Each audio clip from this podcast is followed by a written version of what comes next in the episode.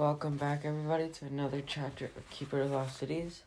Sorry I haven't been able to upload. Um, I've been a little busy, but here we go. This is Atlantis. Sophie couldn't quite hide her disappointment. They were in the middle of nowhere on a patch of dark rocks surrounded by white capped waves. The only sign of life are a few seagulls, and all they did were screech and hoot. It was hardly the lost, um, uh, the lost continent, the lost continent she'd expected. Sorry, is good. Okay. This is how we get to Atlantis, Alden corrected, as he stepped across the tide pool towards a uh, triangular rock.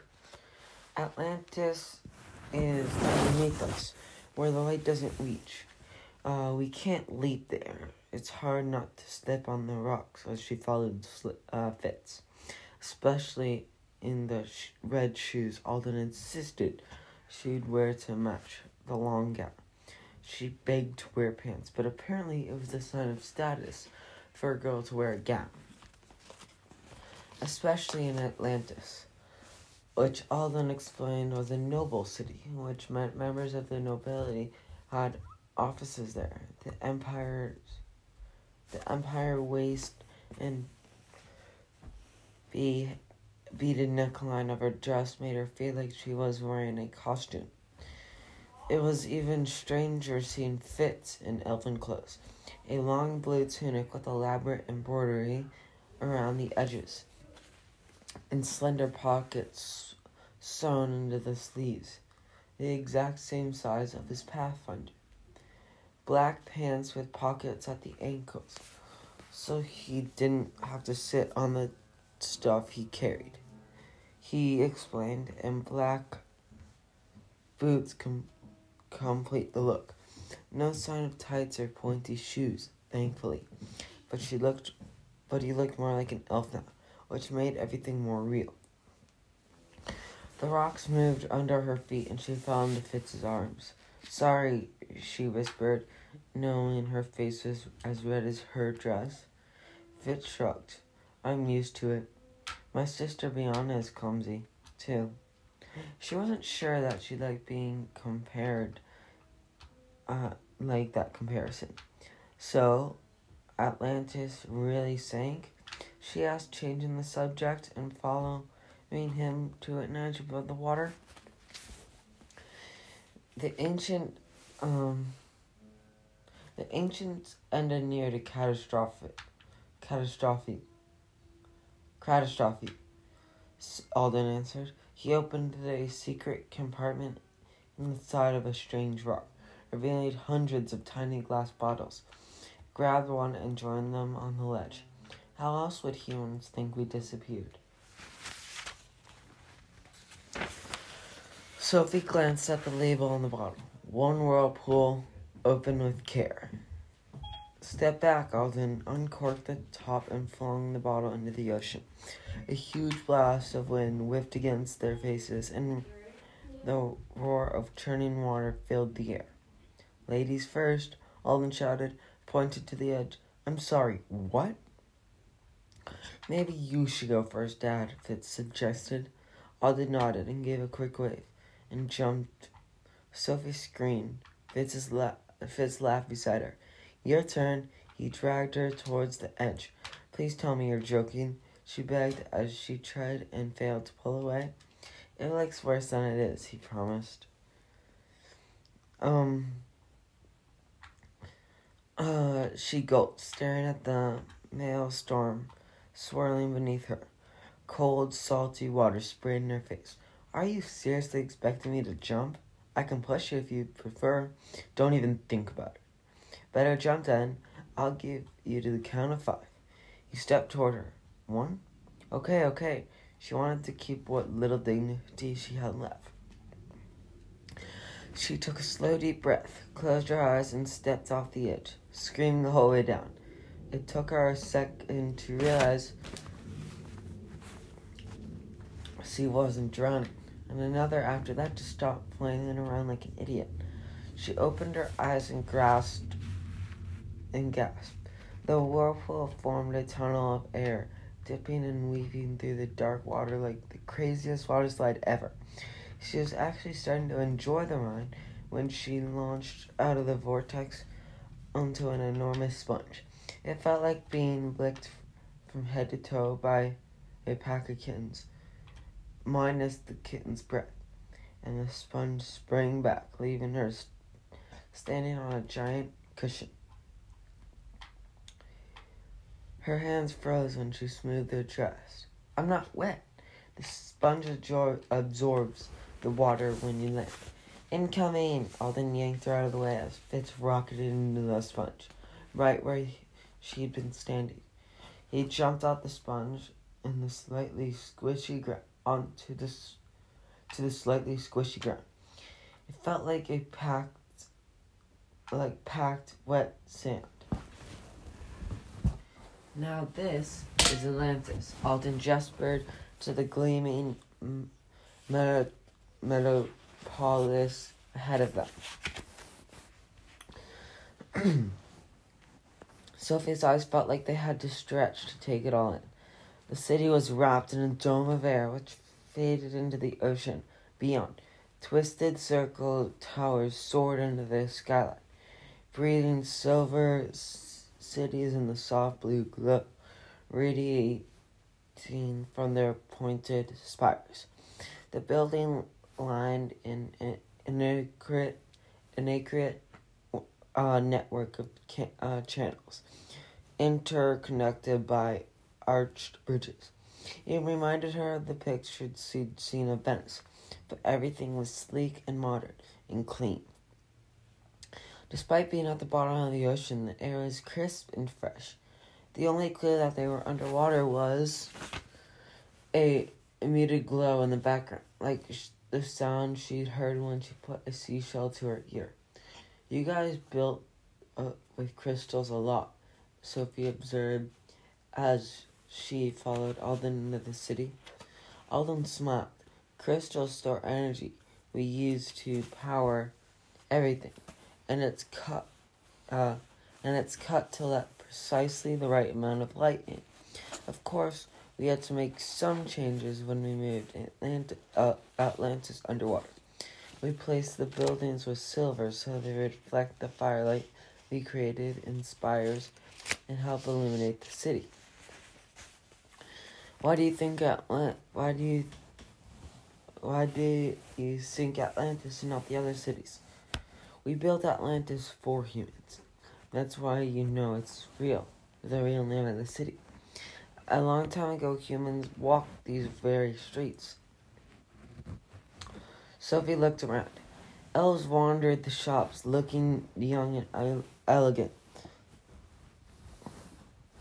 The men wore heavily velveted capes, like they belonged to a resistance fair and some of the women's gowns shifted color as they moved. Signs advert, uh, advertised two for one specials on bolted lightning or fast approval on Skyball applications. A child strolled past with some sort of hybrid chicken lizard on a leash. No wonder humans invented crazy myths after the elves disappeared. She reached the main channel, and Alden hailed one of the carriages floating along the water. A silver almond shaped boat with two rows of high uh, backed benches. A driver in an elbow length green cape steered from the front breast, drawing in the reins. Some sort of brown creature skimming the surface of the waves. Sophie shrieked. An eight foot long scorpion with deadly pincers re, uh, re, reared up against the rings, Its tail curled up, looking ready to sting. What is that thing? An e, er, Euro pet patrode. Europatrode, I think. I'll just call an Europatrode. An Europatrode. Alden explained, a sea scorpion. You're not afraid, are you? Fitz asked. She moved further away. What is it with girls? Fitz leaned down and strode the shiny brown shell along the Eropid's back. Sophie waited for the pincers to slice in the half, but the creature held still, emitting a low hissing sound like it enjoyed being petted. See? Harmless. Fitz jumped into the carriage. Alden followed, holding the door open for her. Quillen's waiting, Sophie. It's time you found out. It's time to find out what's in that impenetrable mind of yours. That is the end of chapter 9. I hope you enjoyed. Have a nice week, everybody.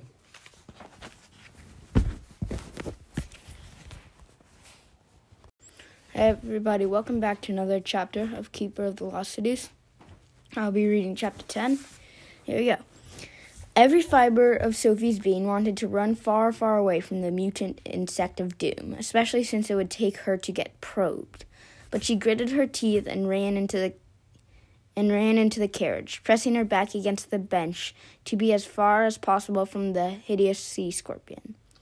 Where to? the driver asked Alden with a laugh. Quinlin Sonden's office, please. The driver shook the reins, and the giant scorpion thrashed its tail against the water, pulling them along. So who's this Quinlin guy anyway? Sophie asked. Alden smiled. He's the best probe I know. If anyone can slip into your brain, it's him. Something about the word slip in gave her the heebie jeebies. She tried to think about something else to stay calm. Why does he work down here? Atlantis wasn't a bad place, but she imagined the commute would get annoying after a while. Atlantis is our most secure city. Anyone and anything that needs added protection is here, including your file. I have a file? A highly classified one. What's it on? You'll see soon enough. She opened her mouth to ask another question, but Alden shook his head and pointed to the driver. She'd have to wait till they were alone. The carriage entered some sort of business district. The streets were packed with elves, long elves, all in long black capes, and the silver buildings stood taller than the other ones, with round windows tracing down the sides, and glowing signs bearing their names: Treasury, Registry, Interspecial Services but half the signs were unreadable. What's with the random strings of letters? she asked, pointing to a building with gibberish for a sign. Alden tried to follow her gaze. The runes? Is that what these are? She held out her wrist, running her fingers along the nonsense written on the nexus. Alden nodded. That's our ancient alphabet. You can't read it? Fitz sounded more surprised than she would have liked. Being the clueless one was getting old, fast. Alden stroked his chin. But you can tell they're letters. Yeah, but it's just a big jumble. Is that going to be a problem for school? She held her breath. What would the other kids think if she couldn't even read? Nah, it's rarely used, Fitz said, and she could breathe again. Only when they want to be fancy or something. She hesitated, hating that she had to ask and her ask her next question again. Is it wrong that I can't read them? Reading should be instinctive, Alden admitted. But maybe your human education affected you somehow? We've never had anyone with your upbringing, so it's hard to say. There was that word again upbringing. This giant gap between her and everyone else. How was she ever supposed to fit in if she was the only kid who went home to her human parents every night? But what other option did she have? No way her parents would let her move here. They wouldn't even let her move across the country to go to college. How? she started to ask, but Alden cut her off. No reason to worry, Sophie. I'm sure we'll figure it out with further testing. That wasn't what she was going to ask, but the idea of more weird elf tests made her forget her other problems. She hoped she'd get through the next one without dropping a member of the council. They turned down a narrow, quiet canal lined with purple trees with, with thick, broad leaves like kelp. The water dead ended at a single silver building, a square tower with no windows or ornamentation, other than a small sign with precise white letters that read Quinlin Sonden, Chief Mentalist. All signs of life had vanished, and the small black door was closed tight, The sea scorpion slowed to a stop, and Alden took a small green cube from his pocket. The driver swiped it across the cuff above his elbow and handed it back to Alden after it made a tiny ping. Sophie's legs wobbled as she followed Alden toward the door. Despite Fitz's earlier assurances, she couldn't help wondering if the probe wouldn't hurt. What if the probe would hurt? Or worse, what humili- humiliating memories Quinlin would find. Alden bypassed the receptionist in the dim foyer and headed to the only office in the back. The small square room smelled damp, and half the space was filled with a massive stone desk. A tall, dark skinned elf with chin length black hair jumped from his seat and gave an elegant bow. Please, there's no need for ceremony, my friend, Alden said with a wink. Of course. Quinlin's gaze settled on Sophie. Brown eyes? Definitely unique, Alden agreed. That's an understatement. He started at Sophie long enough to make her. He stared at Sophie long enough to make her squirm. You really found her after all these years. And they still hadn't explained why they'd been looking for her. You tell me, Alden told Quinlin. Do you have her file? Right here. Quinlin held up a small silver square before handing it to Sophie. You look it, Fitz explained. They need your DNA. She tried not to think about how unsanitary that was as she gave the square the tiniest lick.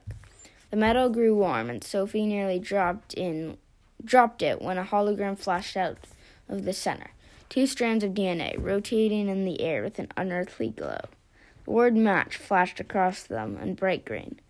It took Sophie a second to realize she'd stopped breathing. She was a match? She really did belong.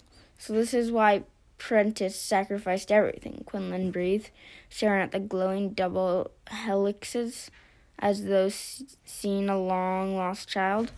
Prentice? Was that a name? And what did he sacrifice? Alden answered before she could ask. He definitely had his reasons. You'll see when you try the probe.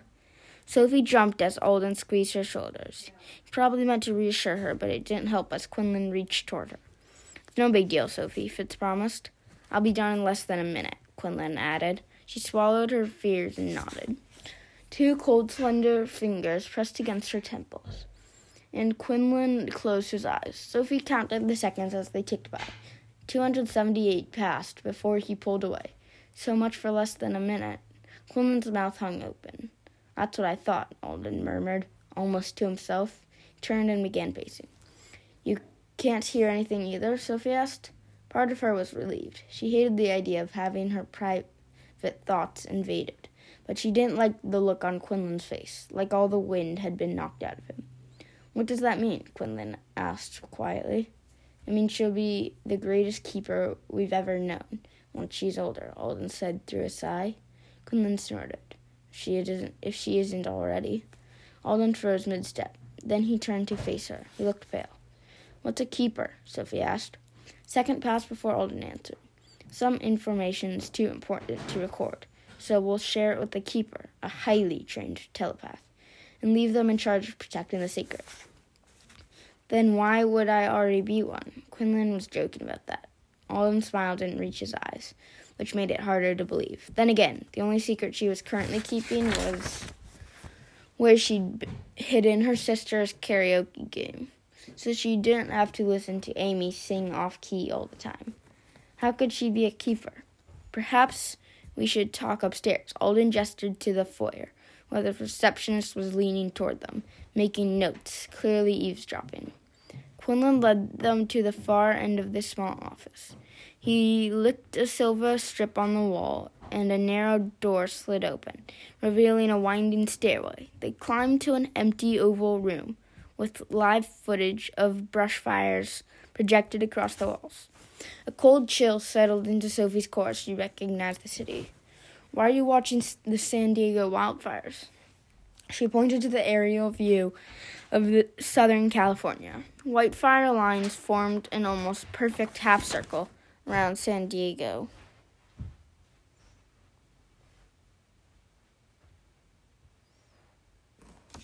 Sorry, I had to look at something.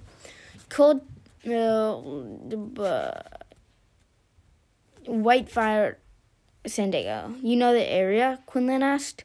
Yeah, I lived there. Quinlin's gasp made her ears ring. Thin lines etched into Alden's forehead as he stared at the images. Why didn't you tell me where there were fires? he asked Fitz. I didn't know they were important. I didn't ask you to tell me what was important. I asked you to tell me everything. Alden turned to Quinlin. Why were you watching the fires? They're burning white hot against the wind, like they were set by someone who knew what they were doing. Plus, doesn't it look like the sign? Sophie had no idea what the sign was, but she didn't like the way the lines on Alden's forehead deepened. Little valleys of worry. I'm guessing this is how you found the article you sent me, Alden murmured. I'd wondered why you were looking there. We ruled that area out years ago. Article? Quinlin asked. The one about the child prodigy in San Diego led me right to Sophie. Reflections of the glowing flames made Quinlin look even more haunted as he shifted his weight. I didn't send you any article. Did you have a note for me? Alden frowned. No, but you were the only one who knew what I was up to. Not the only one, Quinlin said quietly. What's going on? Sophie asked. She didn't care about interrupting, or the warning Fitz was trying to communicate with, with his waving hands. What sign? What's wrong with the fires? Should I warn my fam- family to get out of there? Not being allowed to read minds was turning out to be more frustrating than she'd ever imagined. The answers she needed were right there, within her reach, but she would but what would happen if they caught her taking them? She didn't want to find out. There's no reason to worry, Sophie, Alden promised. I know this all seems very strange to you, but I assure you, we have everything under control. The calm tone to his voice made her cheeks feel hot. Maybe she was overreacting. Sorry, it's just been a weird day. Between the guy trying to grab me this morning and. What? Quinlin interrupted, glancing between Sophie and Alden. Was he an elf? Alden finished. I doubt it. How can you be sure? Quinlin asked. Alden turned to Sophie. Why didn't he take you? She shuddered, remembering the desperate look in the kidnapper's eyes before Mr. Forkle stepped in. My neighbor threatened to call the police. See, Alden said, told Quinlin. They never would have backed down so easily. They? Sophie didn't like the idea the word implied. A nameless, faceless entity out to get her. Alden smiled. I meant an elf. Any elf. You've seen how quickly we can light leap. If one of us were really trying there to get you, no human threatening to call the authorities would stop. They wouldn't just they would have just grabbed you and leapt away. She shivered at the thought. But what about the fires? Why are they white? The arsonist probably used a chemical accelerant. Humans do still love their chemicals. I'll look into it. Alden promised. I follow suspicious leads all the time. They never amount to anything. Humans are always doing crazy, dangerous things. They're not lighting something on fire, they're spilling oil in the ocean or blowing something up. Every time they do, I investigate to make sure things don't get out of hand. But that doesn't leave this room. The Council's official position is to leave humans to their own devices. That's another reason Quinlin works down here. The Council rarely takes the time to visit and find out what we're up to. Bronte has his babysitter sitting outside my office all day, taking notes, though. Quinlin grumbled. He could have at least picked someone who's a decent receptionist. Alden rolled his eyes, then his, rolled his eyes. Then his smile returned. At least she's equally bad at spying. You should have seen Bronte's face when she learned about Sophie. I thought steam might come out of his ears. Quinlin laughed. Keeping that secret for twelve years has to be a record. Why didn't the council know you were looking for me? Sophie had asked. Why all the secrecy? Bronte had specifically ordered us to ignore the evidence we found of your existence, Alden explained. He thought the DNA we'd discovered was a hoax and that my search was a waste of time. That's why he was so hard on you today. He doesn't he doesn't like being wrong. And he really doesn't like knowing that I've been working behind his back. So can I trust you to keep this quiet? Alden waited for Sophie and Fitz to nod. Sophie couldn't help feeling like she was missing something, so, so she wasn't quite ready to agree. Do you promise you'll keep me updated on the fires? Alden sighed. I will, if there's anything important. Agreed? Sophie nodded, trying to make sense of the pieces she learned. Well, why would her DNA be a hoax? How did they even have her DNA? Alden turned to Quinlin. Send me everything you have on the fires. I need to get Sophie back home. The information will be waiting for you, Quinlin promised with a slight bow. Thank you. Good to see you, my friend. Alden's pace felt rushed as he led Fitz and Sophie downstairs, bypassing the receptionist without so much as a nod. He hailed another sea scorpion carriage, but this time Sophie was too distracted to care, to care about the evil looking creatures as it as it pulled them through the canals. Random facts floated through her mind Prentice, DNA, matches, keepers, white hot fires wrapping around the city where she lived. A sign, Quinlin had said. A sign of what? And why couldn't anyone read her mind? She was no closer to the answer when the carriage slowed to a stop. They'd reached a small blue lagoon so far outside the city that the silver spires were nothing more than a tiny glint. In the distance, shimmery white dunes surrounded the small lake, and on the west shore stood a strange black statue, a narrow round base which rose at least two stories high, topped with a wide hollow circle. An, iridis- an iridescent film shimmered across the center of the loop, making the whole apparatus resemble a giant bubble wand. Hold on tight, Alden said as she, he moved between Sophie and Fitz and took their hands. Before Sophie could ask why, Alden's feet lifted off the ground, his strong arms pulling her and Fitz along with him, and as he floated out of the carriage. She clung to his hand with every bit of strength she had, shrieking as the ground grew farther and farther away. She blushed when Fitz chuckled. She needed to be better about keeping her cool. But now elves but now elves could levitate? What couldn't they do? Do I want to know do I want to know what we're doing? she asked as Alden steered them toward the statue. You'll see, Fitz told her. They passed through the center of the loop as the iridescent film stretched, forming a giant bubble around them. Sophie couldn't resist touching the bubble's side, which was warm and wet like the inside of her cheek.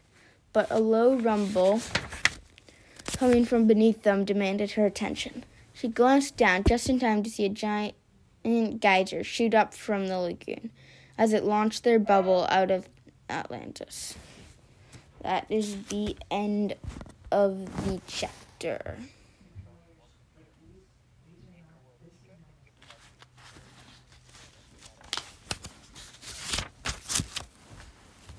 Sam? Sam? are you gonna play golf? I don't know. Here, Sam, I finished it, but I don't think it's off. Isn't